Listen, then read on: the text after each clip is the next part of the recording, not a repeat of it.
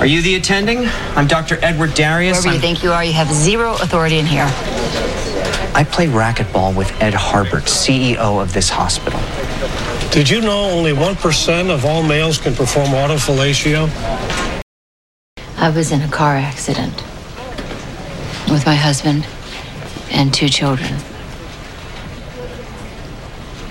We were hit by a drunk driver. They all died. For reasons I will never understand, I was spared. Kevin feels the way any decent person would in this circumstance. He wants to die. The one thing I hold on to, death isn't the answer to anything. I wouldn't be here otherwise. I wouldn't be a doctor, that's for sure. The only time machine we have in this life is the one we're born in, and it only goes forward. Kevin needs a reason to live. Don't lose him, too. What's going on now? Excrement just made physical contact with an air current distribution device, kid.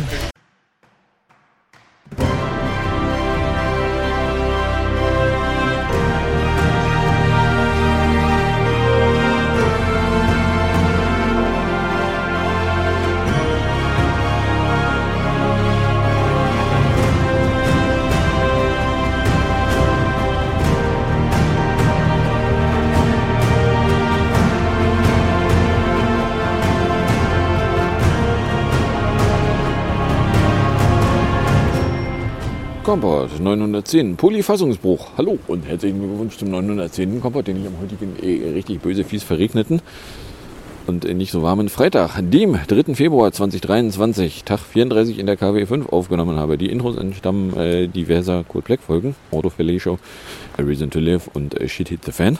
Was ihr aber wieder auf und in die Ohren bekommen könnt, sind nicht so sehr Zitate aus einer Fernsehserie, sondern wieder die üblichen drei Teile bestehen aus zwei Teilen, wo ich aktuelle te- äh, politische Nachrichten kommentierend betrachte oder im dritten Teil aktuelle technische Nachrichten inklusive toxischer Arbeitsatmosphäre in einem toxischen Arbeitsplatz. Muss man auch nicht geil finden. Was davon ihr konkret hören könnt, wenn ihr am Stück weiterhört, ist dann Teil zwei, Politik, die zweite Hälfte an Politiknachrichten für diese Folge nur echt mit Meldungen von unserer Regierung, von unserer Wirtschaft und auch Corona kommt wieder vor. sechs Uhr fünfundzwanzig, sieben Komma fünf Grad, feels like drei Grad, overcastige und light rainsige Greetings. Die äh, Taupunkten sechs, feels like in der drei, äh, Wind macht irgendwas zwischen neunundzwanzig und vierundfünfzig Kilometer pro Stunde. Der Druck wäre mit zehn, dreizehn, drei dabei. Cloudiness hundert Prozent, Visibility fünf Kilometer, Precap sagt er hier nicht und äh, Humidity vierundneunzig Prozent. Weather Pro behauptet von sechs Uhr, es wäre acht Grad Overcast mit leichtem Regen von null Komma null Millimeter pro Stunde. Feels like fünf, Taupunktete sieben, humidierte vierundneunzig Prozent, Druck wäre zehn, dreizehn, acht. zehn Komma sechs sechs, wenn man das Gerät fragt, der Wind irgendwo zwischen achtundzwanzig und siebenundfünfzig Kilometer pro Stunde. Oder D W D. Hallo. Jetzt. Äh, von sechs Uhr hat er einen Luftdruck von zehn, dreizehn, vier, Temperatur sieben Komma fünf, Luftfeuchte vierundneunzig, Niederschlag null Komma zwei, Windrichtung W mit zweiunddreißig bis einundfünfzig und Regen.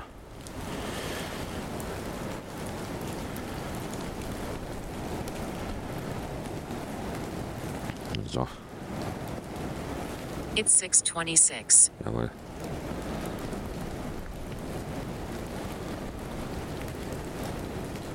Weather six twenty-six, drizzle seven point two seven degrees Celsius, feels like three point zero four degrees Celsius, dew point five point six seven degrees Celsius, visibility ten point seven eight kilometers, pressure one thousand twelve point seven four millibars, rain two point four millimeters with ninety-six percent probability, air quality two, good. Too good, ja, äh, so. Kommen wir dann bei der Regierung an. Da gab es äh, am Freitagnachmittag einen Tickettermin, weil Bund und Länder hätten sich auf einen Start des neunundvierzig Euro Monatstickets im Nahverkehr zum ersten Mai geeinigt, sagte N R W-Verkehrsminister Oliver Krischer, Grüne, als Vorsitzender der Verkehrsministerkonferenz am Freitag nach der Sitzung einer Bund-Länder-Arbeitsgruppe. Steht noch die Zustimmung der E U-Kommission aus. Die wird allerdings als mehr so Formalie gewertet. Damit könnte dann vielleicht zum ersten Mai das äh, neun Euro Nachfolgeticket nicht ganz ein Jahr nach Beginn des neun Euro Tickets kommen, wenn es sich nicht noch weiter verzögert. Mir ist ja nicht so richtig klar, was da jetzt eigentlich die Verzögerungen sind. Ich meine, sämtliche Verkehrsverbünde, sämtliche Verkehrs-ÖPNV-Betreiber, die äh, Tickets zu höheren Preisen haben, können sich ausrechnen, dass die Tickets zu höheren Preisen natürlich dann äh, nicht mehr so nachgefragt werden könnten, weil, äh, nun ja, es gibt da das äh, neunundvierzig Euro Monatsticket. Aber äh, so hier, oh, H V V hat auch schon angekündigt, ja, das Profi-Kart-Dingsbums soll irgendwann mal digital werden. Aber Details haben sie da noch nicht genannt. So, dann hätten wir das Militärgeld, weil äh, Kriegsminister Pistorius hält die Kreditermächtigung von hundert Milliarden Euro für die Bundeswehrmacht nicht mehr für ausreichend. Gegenüber einer Zeitung äußerte er zudem Zweifel, ob die laufenden Verteidigungsausgaben von rund fünfzig Milliarden Euro pro Jahr durch den regulären Etat im Bundeshaushalt gedeckt werden können. Mit jedem neuen Gerät entstünden höhere Kosten, sagte er. Der S I P, der Politiker, verwies zudem darauf, dass die Bundeswehr auch durch die Waffen und nun auch Panzerlieferungen an die Ukraine dringend und schnell Nachschub benötige. Laut einem vertraulichen Papier der Bundeswehr, über das die Nachrichtenagentur Reuters berichtet, benötigen die Streitkräfte unter anderem Panzerhaubisten, Dingo-Transportfahrzeuge, Munition und Gefechtshelme. Allerdings gibt es demnach nur für einen Bruchteil der Nachbestellung eine Verständigung über die Finanzierung. Ja, boo fucking who. Ja, das, äh, das Militär, das die Bundeswehrmacht als äh, muss ja nicht in einem Krieg eingesetzt werden, Organisation. Nicht alles, was in einem Krieg eingesetzt werden könnte, jetzt rumliegen hat oder finanziert hat, das könnte man wissen. So, die Tagespropaganda lässt gerade wissen, Zugunglück in Recklinghausen, E U-Spitze trifft sich mit Zelensky, U S A sichten chinesischen Spionageballon. Ja. Nichts von gehört, aber ja. So, also ja, dass jetzt irgendwie äh, auch der Pistorius rumlögt, die hunderte Milliarden könnten nicht ausreichen. Ja, haben sie denn überhaupt schon eine Idee, wo die hunderte Milliarden hin versacken? Na, also ich meine, das sind eigentlich zwei Jahreshaushalte, die sie zusätzlich bekommen. Wenn sie irgendwie fünfzig Milliarden sowieso jedes Jahr verplempern, dann sind hundert Milliarden logischerweise das Doppelte. Na, aber hey. Oder ist es vielleicht so, dass äh, nachdem die hundert Milliarden im Februar angekündigt wurden, ganz viele Leute laut drüber nachdachten, wofür man das dann alles verplempern kann. Und ganz viele Projekte, wofür man es verplempern konnte, gleichzeitig aus dem Gebüsch gehüpft kamen. Und ja, wenn man die dann alle machen will, dann funktioniert das nicht. Ach was. So, dann hätten wir hier äh, von Montag ein Solo-Urteil, weil der Bundesfinanzhof hält den Solidaritätszuschlag in der seit zwanzig zwanzig geltenden Form nicht für verfassungswidrig. Eine entsprechende Klage wurde abgewiesen. Damit kann die Bundesregierung weiter Milliardeneinnahmen einplanen. Eine Klage gegen den Solidaritätszuschlag hat der Bundesfinanzhof abgewiesen. Diese sei nicht verfassungswidrig, entschied der I X-Senat der höchsten, des höchsten deutschen Finanzgerichts. Blablabla, blablabla. Geklagt hatte irgendwie ein Ehepaar aus Aschaffenburg.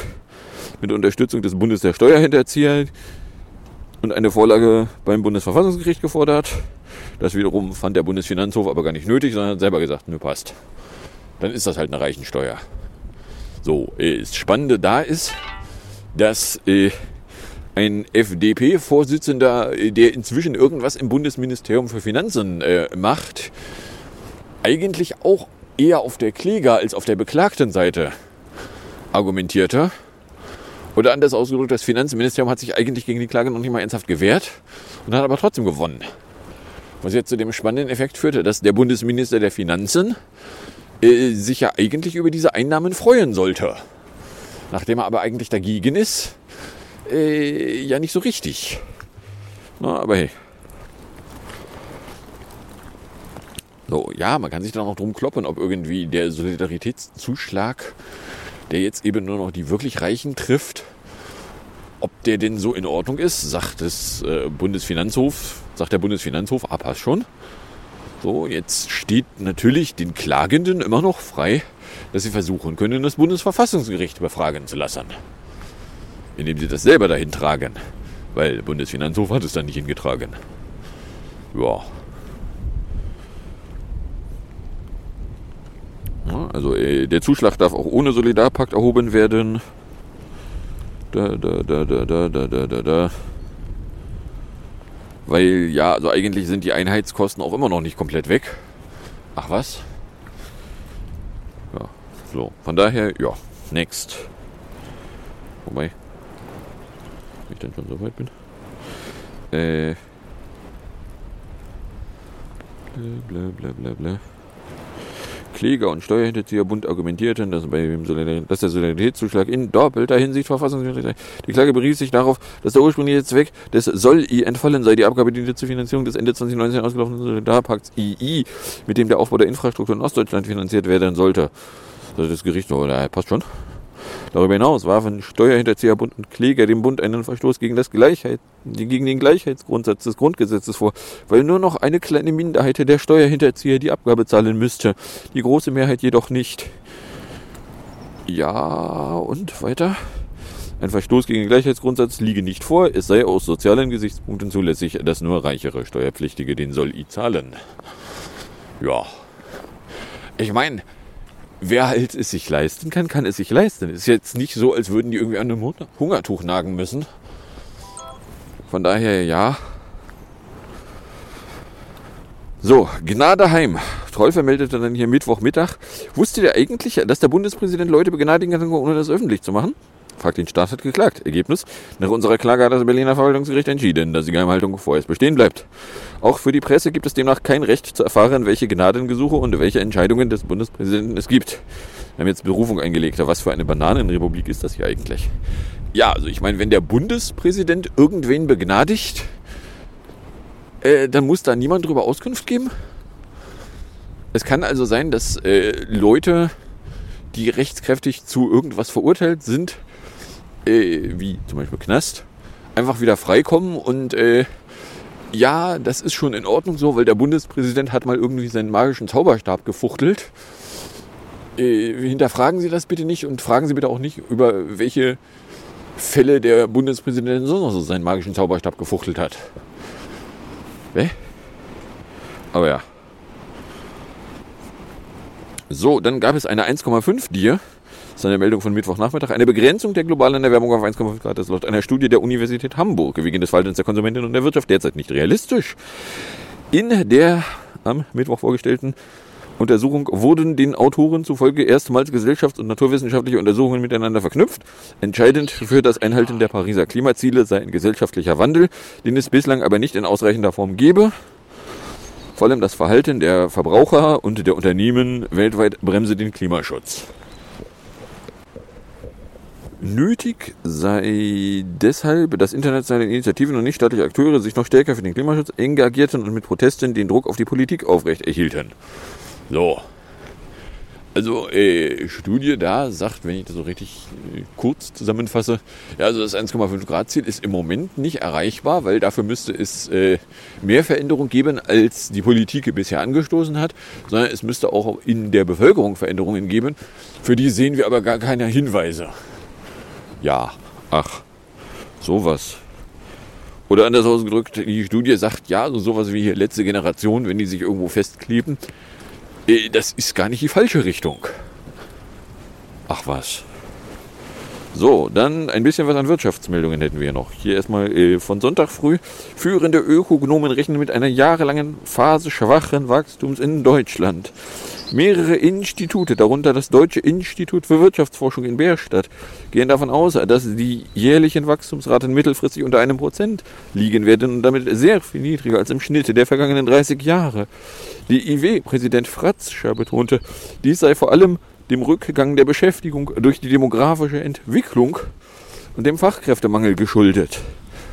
Ja nun, also ich meine, ewiges Wachstum ist ohnehin unmöglich. Von daher wäre es ohnehin angemessen, einen Weg, aus dem wir müssen aber immer wachsen, rauszusuchen. Wenn man das noch nicht mal anfängt, weil, äh, ja, wollen wir halt irgendwie nicht. Braucht man sich auch nicht wundern, wenn es dann nicht funktioniert. Mhm. Ja, und wenn dann gleichzeitig immer weniger beschäftigt, oder wenn jetzt dann erstmal absehbar die, die Anzahl Beschäftigter weniger wird, klar, von der Rente kannst du dir weniger Scheiß kaufen.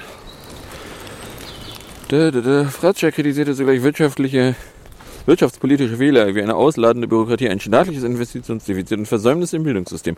Auch sei Deutschland immer noch viel zu abhängig von fossilen und teuren Energieimporten. Ja, und äh, inzwischen gibt es ja auch äh, mehr als nur ein bisschen Meldungen, die darauf hindeuten, dass äh, bei den L N G-Terminals, die wir da jetzt äh, alle bekommen, äh, signifikant mehr L N G importiert wird, als wir überhaupt brauchen. Na, ich meine, äh, theoretisch hätte jetzt irgendwie zum ersten Februar ein äh, Gasspeicherfüllstand von vierzig Prozent erfüllt sein sollen. Wir sind knapp unter achtzig. So, oder anders ausgedrückt, im Moment sieht es nicht aus, als wäre für das nächste Jahr gigantisch Gas auffüllen nötig. Schon gar nicht irgendwie Gas auffüllen wie im letzten Jahr mit, ja, wir zahlen jeden Preis.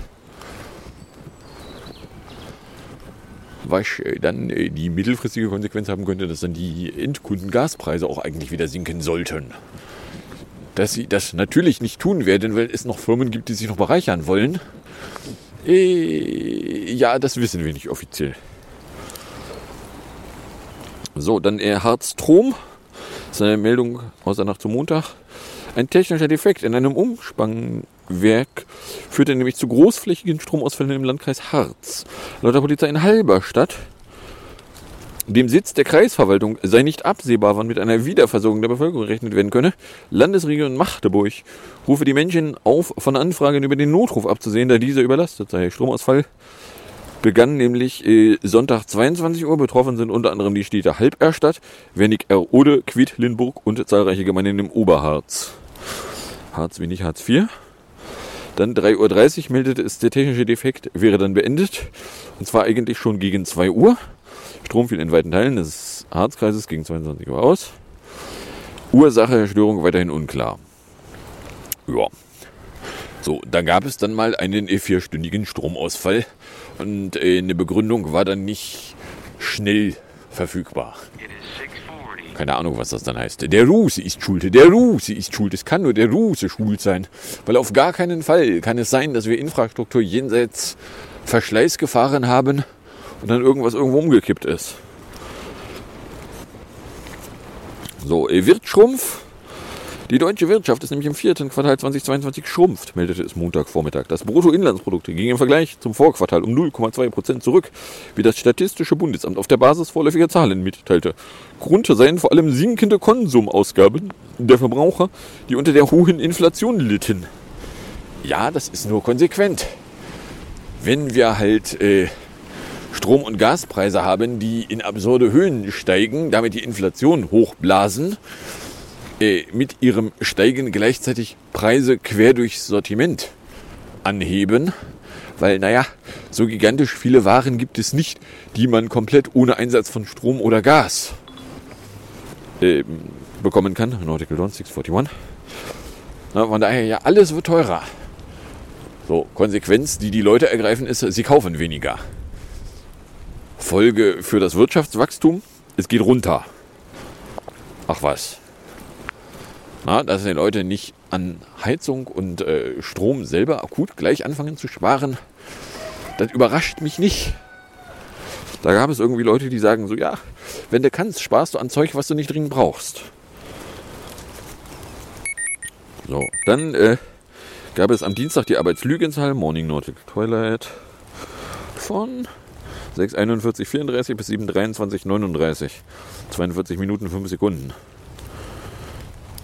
Delta Begin minus eins Komma neunundzwanzig, Delta Duration minus sechs, Delta End minus eins Komma fünfunddreißig. Ja, so. Ja, bis sieben Uhr vierundzwanzig. So, also gab es jedenfalls am Dienstag die Arbeitslügenzahl. Nach Angaben der Bundesagentur für Arbeit waren im Januar rund zwei Komma bla bla Millionen, zwei Komma sechs Millionen Menschen ohne Arbeit. Das waren hundertzweiundsechzigtausend mehr als im Dezember und hundertvierundfünfzigtausend mehr als im Januar vor einem Jahr. Die Arbeitslosenquote kletterte um null Komma drei Punkte auf fünf Komma vier Prozent. Barchefin Nahles sagte in Nürnberg, der Arbeitsmarkt sei weiterhin stabil. Auswirkungen der geopolitischen und wirtschaftlichen Unsicherheiten sind jedoch weiterhin erkennbar. Bundesagentur erklärte den Anstieg im Vergleich zum Vorjahr, vor allem mit der Berücksichtigung ukrainischer Flüchtlinge bei der Arbeitsmarktstatistik. Und der Beschäftigung lag im Januar bei drei Komma sechsundvierzig Millionen Personen, zweihundertsiebzigtausend knapp mehr als vor einem Jahr. Neben der Arbeitslosenzahl umfasst die Unterbeschäftigung auch kurzfristige Arbeitsunfähigkeit sowie Menschen in Maßnahmen wie Integrationskursen. Blablubba, blablubba. Ja, die Überraschung. Es werden mehr Arbeitslose. So, äh, kann mir jetzt noch mal eben kurz jemand erklären, wie wir haben äh, zwei Komma sechs Millionen Leute, die keinen Job haben, drei Komma vier Millionen, die mehr arbeiten wollen könnten, die unterbeschäftigt sind, wie das zusammenpasst mit, aber wir finden keine Leute. Na, irgendwas da funktioniert nicht. Oder wollen Sie mir erklären, die sind alle total unqualifiziert und haben halt alle keine Ahnung von gar nichts.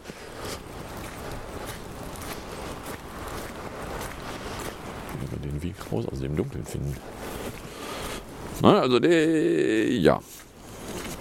So, dann hätten wir Stopp Novia, weil äh, Magazin meldete Dienstagmittag, das Defizit an Wohnungen lässt sich immer schwieriger beheben.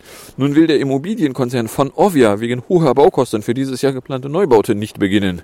Es rentiere sich bei den jetzigen Mieten nicht. Bla bla bla bla bla. Inflation und Zinsen sind enorm gestiegen und davon können wir nicht die Augen verschließen. Bla bla.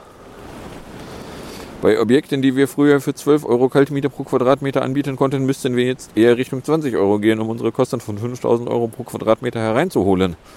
Diese Mieten seien in weiten Teilen Deutschlands völlig unrealistisch. Ja, also weil äh, Bauen wird jetzt teurer. Und zwar so teuer, dass sie, dass sogar Vonovia einsieht, dass sie dann nicht mehr vermieten könnten.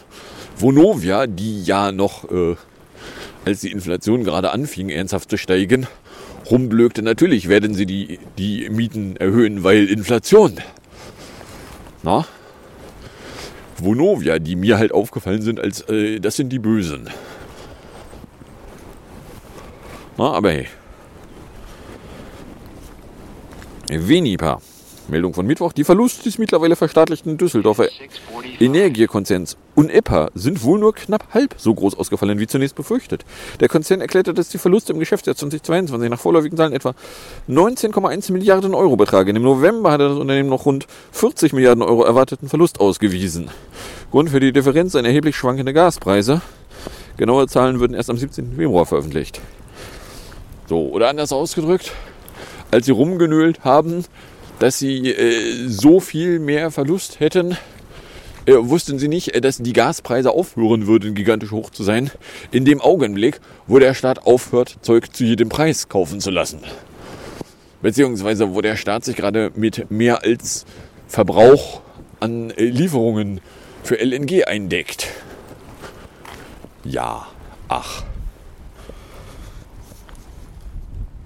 So, können wir das Licht ausmachen. Dann hätten wir hier noch Etzberhö, weil äh, um die Inflation in der Eurozone einzudämmen, erhöhte die Europäische Zentralbank die Zinsen wie erwartet weiter. Der Leitzins steigt auf drei Prozent und die Notenbank sieht sich noch nicht am Ziel. So, dass äh, die E Z B-Zinserhöhung nicht dazu führen würde, dass die Inflation, die ja aus Gas- und Stromkosten ursprünglich kommt, aufhören wird. Das ist was, da kann man selber drauf kommen. Na, die E Z B-Zinserhöhung wird jetzt nur dazu führen, dass Leute, die äh, irgendwas mit Krediten finanzieren wollen, das vielleicht jetzt doch nicht mit Krediten finanzieren, sondern gar nicht. No? Konsequenz davon ist, das Wirtschaftswachstum wird abgewürgt. Dass wir nicht ewiges Wachstum haben können, ja. Auf der anderen Seite sind wir hier in einem äh, System, wo, wenn die Wirtschaft nicht gigantisch wächst, es ein Problem gibt. Ergo, es ist nicht gut, wenn man das Wirtschaftswachstum abwirkt. So, aber hey. Ja, nee, also da können wir jetzt nichts machen. Das müssen wir so hinnehmen. Das ist so gut. Also eigentlich ist es so nicht gut, aber die E Z B kann halt nicht anders. Sie hat halt keine anderen Maßnahmen. Und weil die E Z B keine anderen Maßnahmen hat, äh, ja, ne, wenn, wenn alles, was du hast, ein Hammer ist, dann sieht halt alles aus wie ein Nagel. So, die E Z B hat halt hier nur den Zinshammer.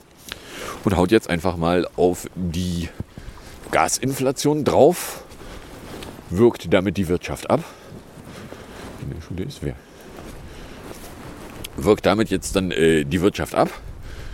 Was dann natürlich auch dazu führen wird, dass die Wirtschaft nicht von sich aus inflatiert. Nö, die inflatiert dann, wenn die Gas- und Strompreise als Kosten weitergegeben werden. Das wird nicht aufhören. Das wird auch nicht aufhören, wenn ihr die Zinsen gigantisch hoch macht. Aber ey. So, kommen wir dann in der Corona-Ecke an. Da gab es hier erstmal am Montag Lautik. Weil nach und nach enden die Corona-Maßnahmen, bald auch die Maskenpflicht in Bus und Bahn.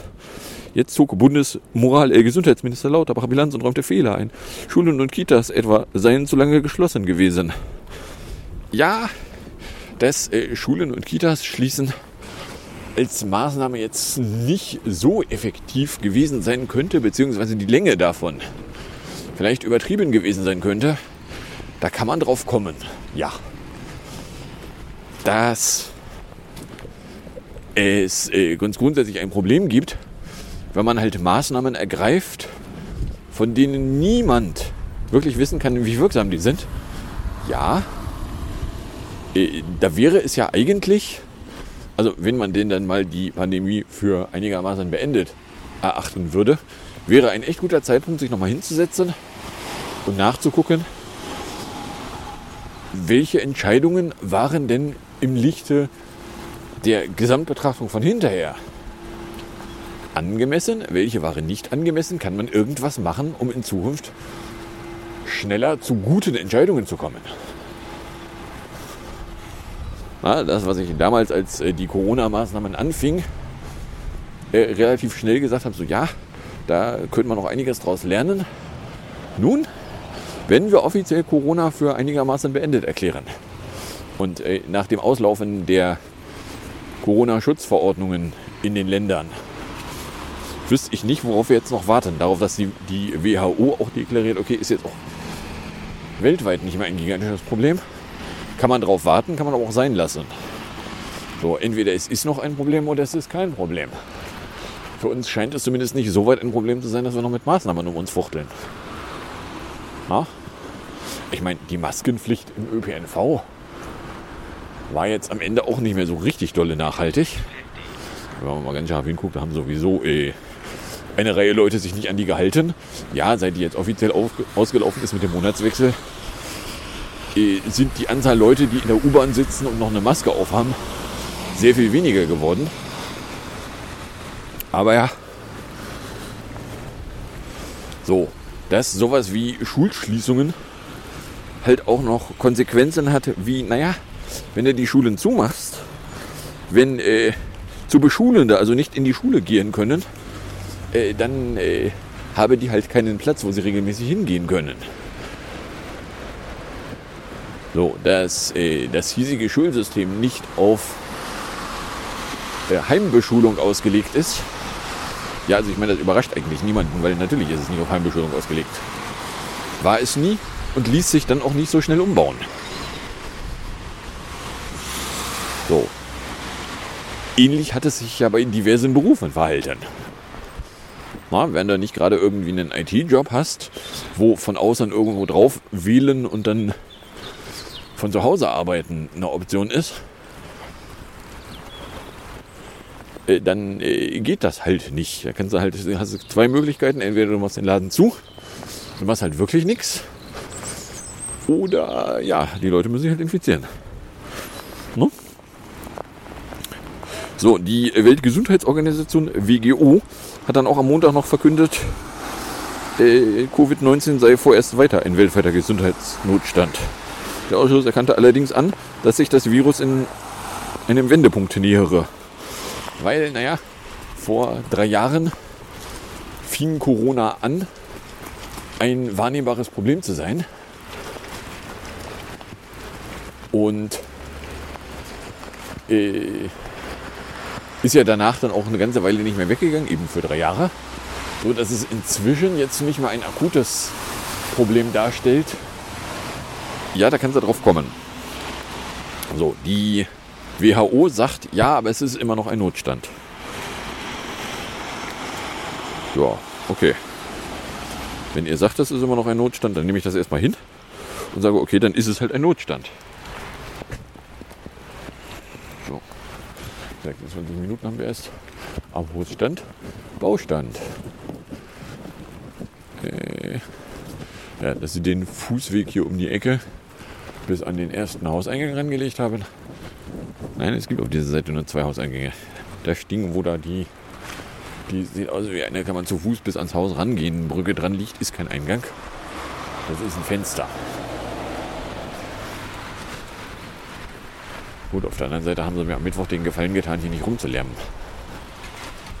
Also ja, es ist pro forma immer noch schlimme Baustelle.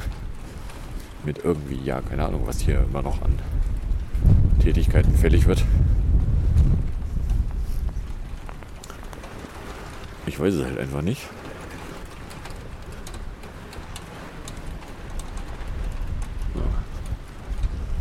Von daher ja.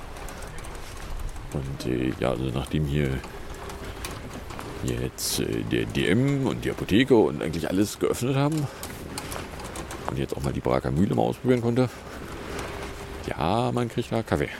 Sogar mit dem Stempel. Auf dem Stempelzettel. Ja, äh, kann man machen und man kriegt auch was zu essen. Aber was Richtiges zu essen kriegt man dann im, im Edeka dahinter. Dann kann man sich trotzdem noch einen Kaffee vorne holen. Muhaha. Und ich verstehe immer noch nicht, was das hier unten an der Ecke ist, wo sie eine Beleuchtung installiert haben.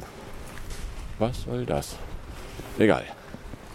So, plus, was sie jetzt haben, hier die, die Treppe nach oben, sind jetzt äh, sowohl die hinten an der Hauptstraße als auch die hier im Innenhof sind jetzt abgedeckt. So, keine Ahnung, was sie da machen. Also irgendwas machen sie da. Aber ja.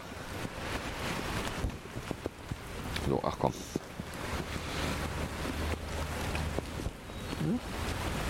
achtundzwanzig, ja, komm. Kommen wir in der Musik- und Hinterecke an. In der Musikecke hätten wir hier erstmal P S zweiundzwanzig von zwanzig zwanzig, das zwanzigste Video, When Will I Be Loved mit Great Big World. Das ist eins dreißig ohne das Outro. Und weil mir das zu kurz ist, habe ich dann noch äh, dazu geworfen äh, von dem zwanzig siebzehner Jahrgang Running Up That Hill von Kate Bush. drei Minuten acht ist das dann lang. Und dann gibt es vom Küppersbusch aus dem schönen Morgen vom dreiundzwanzigsten Januar noch den zur S P D draußen Politik in fünf Minuten vier auf und in die Ohren. Und ich sage dann danke fürs Anhören, fürs Runterladen. Nächstes Jahr fürs Streamen, für den Fall, dass euch überkommt und irgendeine Form von Reaktion in meine Richtung loswerden wollen würdet, dürftet ihr das als Tröd an kompott at trödcafé, von mir aus auch noch als Tweet at kompott oder als Mail an kombiblog at gmail punkt com loswerden. Und dann wünsche ich euch viel Spaß mit der Musik, der Musik und dem Outro. Und bis zum nächsten Mal, wenn da nichts dazwischen kommt. One, two, one, two.